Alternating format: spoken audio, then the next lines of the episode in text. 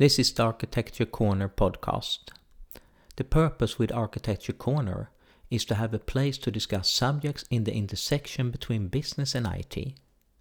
Today, IT is relevant in most cases when you want to do changes to the business. The opposite is even more true.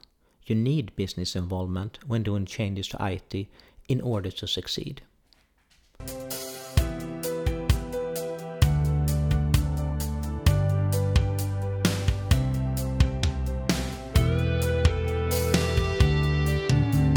I'm in Helsingborg together with uh, Woody Zuill. Hi, Woody. Hey, how are you doing? And we are going to talk a bit about about mob programming. Yes.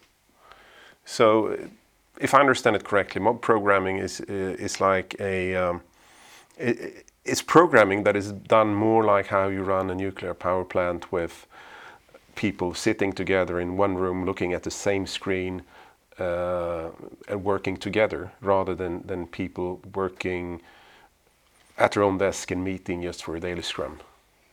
Yeah, that's the basic idea. Is that we're actually doing the work together, as opposed to working individually and gathering occasionally to compare notes or to to decide on what we're going to do next. We're spending all the time together. So uh, there, there is only one. I, you call it driver, right? In Yes. mob programming, so there is only one person doing uh, programming at a time. And Yeah, well, that's that's an interesting thought. The programming isn't something we do. Yeah, there's one person typing at a time, and that that role is basically to to translate the thoughts that the team is having into code that a computer can use. So a part of programming is writing code. But another part of programming, a bigger part of programming, is the learning and the thinking about what we're doing. And so that's the basic concept of mob programming that we're going to have a whole team thinking, discussing, and learning together, and translating that through a single person into the computer. So when, when we have urgent work uh, of any kind, we try to sit down together and, uh, and, and do it together. We sit in a room, we, have, we call it a meeting or we call it a mob or whatever. But it gets exhausting, doesn't it? It can, very much so. So if we have something really complex to work on together, and we call a meeting to do that, it, it can be uh, it can take us more effort to do that than our normal daily work. So we'll get tired out. That often happens. Uh, I, I, I saw that um, some statistics saying that the more people have meetings uh, at work, the, the more they're tired when they go home.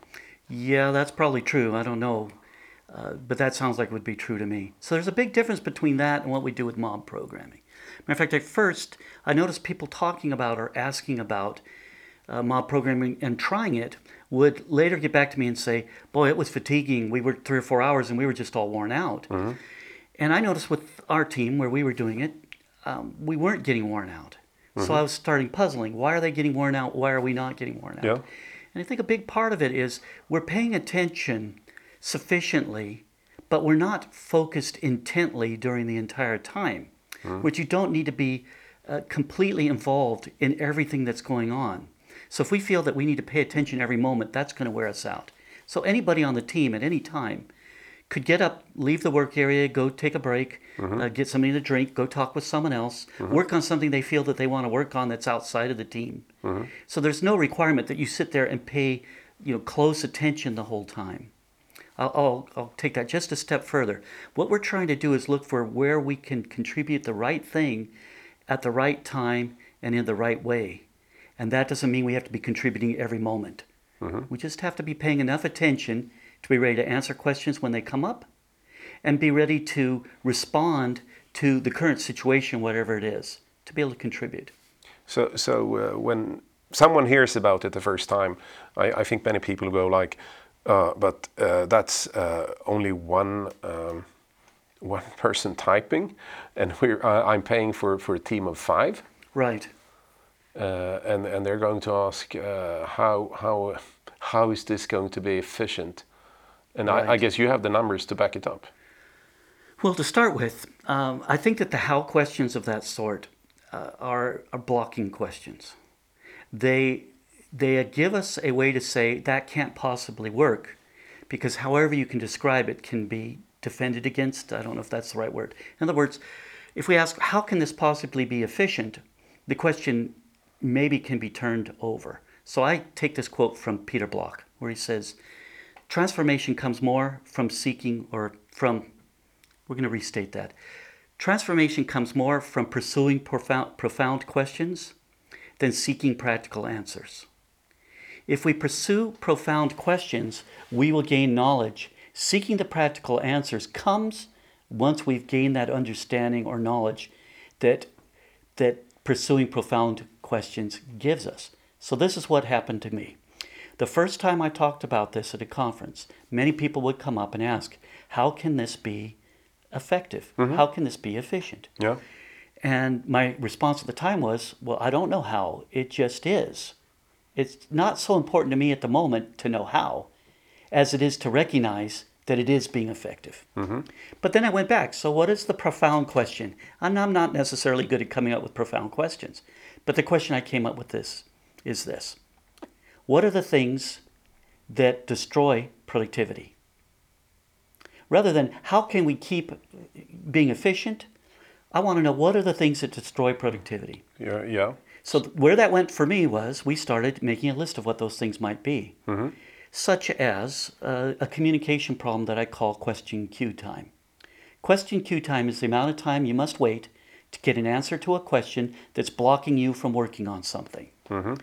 That's something I've seen over and over again in software development. It, it is a profound issue in software development that, that you don't know the answer and you have to find out, and, and that happens several times per day for a developer. Several times per day. And sometimes you, the answer won't come quickly. You need to find the right pe- person to ask the, answer, the question to to get the answer. Sometimes that means you're going to send an email to get that answer. Mm-hmm. And then when you get the answer back, whenever it might come, you'll find that you didn't describe the question well enough, yeah. so they answered the wrong question. Mm-hmm. So you respond. And this turns into five or six emails as we try better and better to describe what we're trying to say. Mm-hmm. Where if we were sitting with each other, we could have just gone to the whiteboard. As in our conversation right now, mm-hmm. you could you could quickly ask uh, ask a question back to clarify the question I'm asking. And emails, it's rather difficult to do that. Yes. So the, the uh, co- conversation is about gaining a joined understanding. That's shared right. understanding. So that's one thing we noticed. We were no longer having uh, among the team members. Hmm. We didn't set out to solve that problem. What we set out to do is turn up the good on working together. We noticed that working together was being effective for us, and we wanted to try more of it. Hmm. We didn't set out to solve any problems but we noticed problems were getting solved. So when someone now asks me, well, how can this be more effective? Well, one of the things is we're no longer waiting to get answers to questions of a certain type. So, for example, let's say you're the lead developer on this team, and I'm one of the other developers. I turn to you for answers frequently. Mm-hmm. I come over to your desk to ask you a question, and you're not there right now, so I send you an email. You may not get back to, to me till the next day, because maybe you're in a meeting. Well, I've lost a day of work on that particular bit of work. So now I have to shift over to some other work. We're doing this context switching all the time. Yes. So the way we solve this typically in most organizations is we have several tasks to work on at a time. We have our primary task and a few others we can do to fill in the time when we can't work on the one we're trying to get done. Mm-hmm. So that context switching between the two or three or more mm-hmm. can itself be a problem. Mm-hmm. So what we found for ourselves yes. is we would end up no longer asking those questions because the people that were going to answer them were sitting with us and they're anticipating the questions. So, and even when we still had to ask them, they were still there right with us. So we had a zero queue time. Instead of, let's say, waiting an hour to get an answer, it was 0 mm-hmm. Now I can go on on this if you want. No, to. no, no, no. Let, us not do that. Let's talk about, uh, for instance, um, roles. So, so, yes. so you have you're, you're rotating the roles, but I, I guess uh, what about skills? Is it just developers, or do you also have testers and analysts, or operations people, or whatever it's called, or, or is it a homogeneous group or diversity? So where we started, uh, it was a team with several different roles, including programmers and testers. As we started working this way, we were including what we consider the product experts. So the product ex- expert would be somebody who knows what this application is supposed to do, what it's for, why are we making it. Yes. Because they're actually, it's more important to have them available to be asking questions of them than almost anything else. So they're included in the process. Uh, where I was working with this uh, over the last four years, we did not have access to those people all the time, mm-hmm. but we would try to at least get them involved a couple hours a day. Yes. So that included a pretty broad spectrum, but we also would bring in uh, enterprise experts and mm-hmm. or database experts that weren't specifically on our team whenever they're needed. Mm-hmm. So they actually come and work as part of the team, at least for part of the project when they're needed. Uh, whenever they're needed. But it would be nice to have them there full time. I've seen several examples. I visited a lot of people that are doing this sort of work where they have more teams, and some of the experts who are necessary for the different teams are are um, nearby. They're actually in the same work area, but they're not serving on any specific team. So they're, they're able to be called on and brought onto a team at any moment. We tried to work pretty much that way as well. So I, I guess you could apply mob programming uh, style of working uh, regardless of other things you're you're doing. If, if you're doing like what for agile or DevOps or even if you're not doing programming at all. Yeah, that's an interesting Write, point. Writing a book, for instance. Yes. So this is a good point. This is an extremely good point because much of the work that we do in the workplace, but in our leisure life as well, involves other people. So, for example, it would be rare for a uh, for a construction crew not to have a bunch of people working together while they're doing some work. Uh, It's not unusual for managers to have meetings that could be considered working together, five or six people gathering together to do some work. Now, not all meetings are that way but a lot of meetings can be that way. I've worked in some fields, like doing, um, uh, I worked at a newspaper once a long time ago, and the last few days, it was a weekly paper, the last few days before the newspaper was printed, everybody would gather together and start deciding what went where, what can we cut, uh, what do we need to fill, and things like that. It was done as a team. I think that's called the design studio method, but you can see it in many other things, orchestras, um, and in creative work of all sorts. You know, there's partnerships in writing music. There's partnerships in writing stories, in doing art, in writing television shows. We could go on and on. I, I think this can apply to So almost so anything. so you, in general, it seems like you're getting better results when people work together as a team and Yeah. and not as a bunch of individuals who occasionally meet uh, and call themselves a team. Oh, that's a good point. So there, there's there's a team in name only kind of an idea mm-hmm. that we're on this team because we have the same manager. Mm-hmm. So therefore, we're on the team of let's say custom software or enterprise software in the mm-hmm. company. Yeah. Does that really make us a team? Uh, It depends on how we want to use the word team because it's not the idea that, that we're actually doing something as a team. We're individually working. When we actually work together, if you think of like a sports team, it, it would be rare to see a sports team where one guy shows up at noon to block a goal and then another guy shows up later to kick a goal. Some, you know, they're on the field at the same time playing the same game. You know, so can we find a way to do that with software? It was purely by accident that we started doing this. It wasn't like we sat down and said we should work together as a team.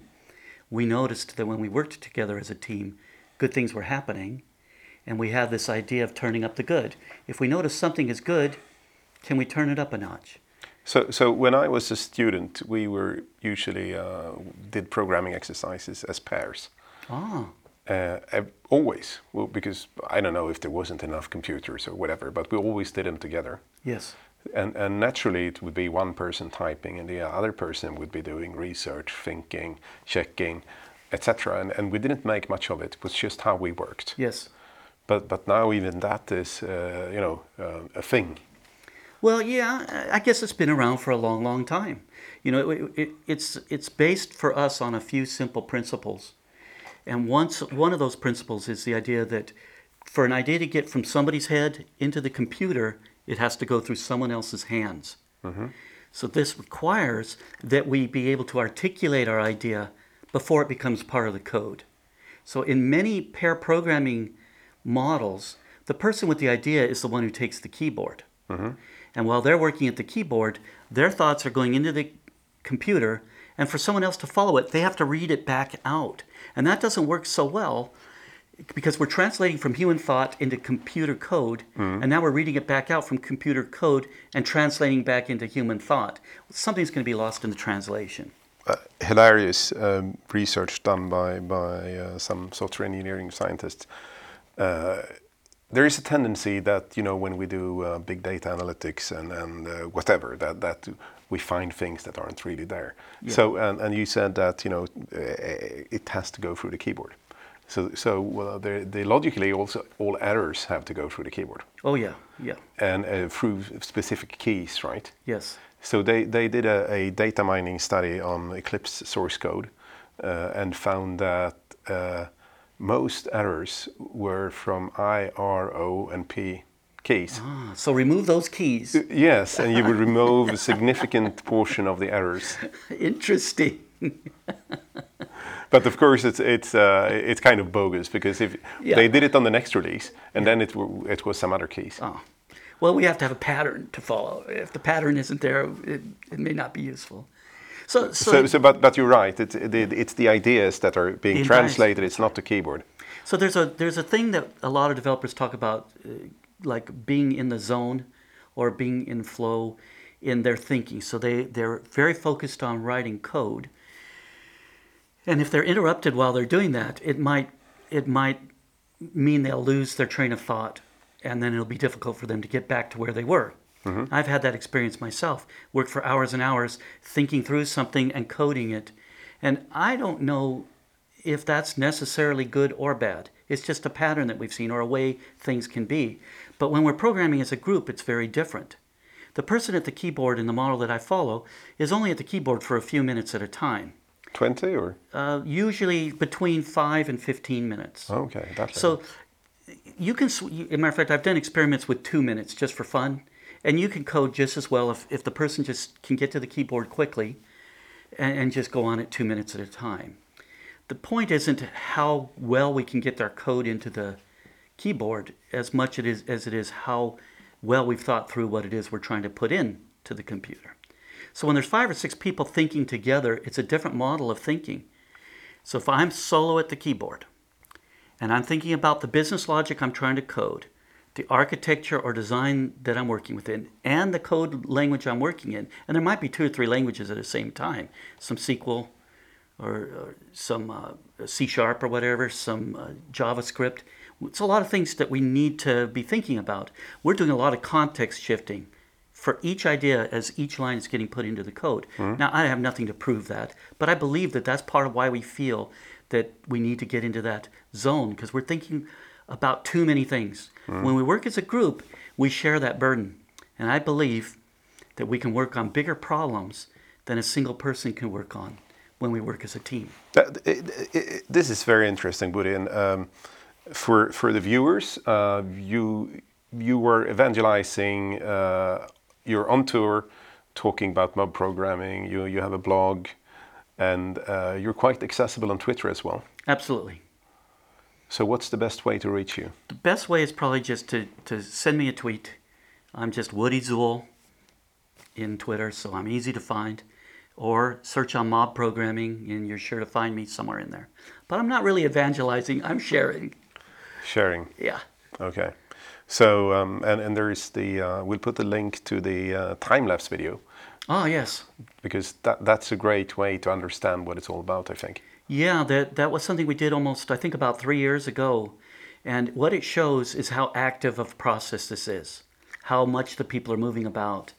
It, it's, a, it's a real good thing. Three minutes condensed, uh, condenses a full eight hour day of work. So it's kind of fun to watch. Thanks for uh, being here on Thank you. Architecture Corner. Thank you for listening to Architecture Corner. Don't forget to like, subscribe, and share, and see you next week.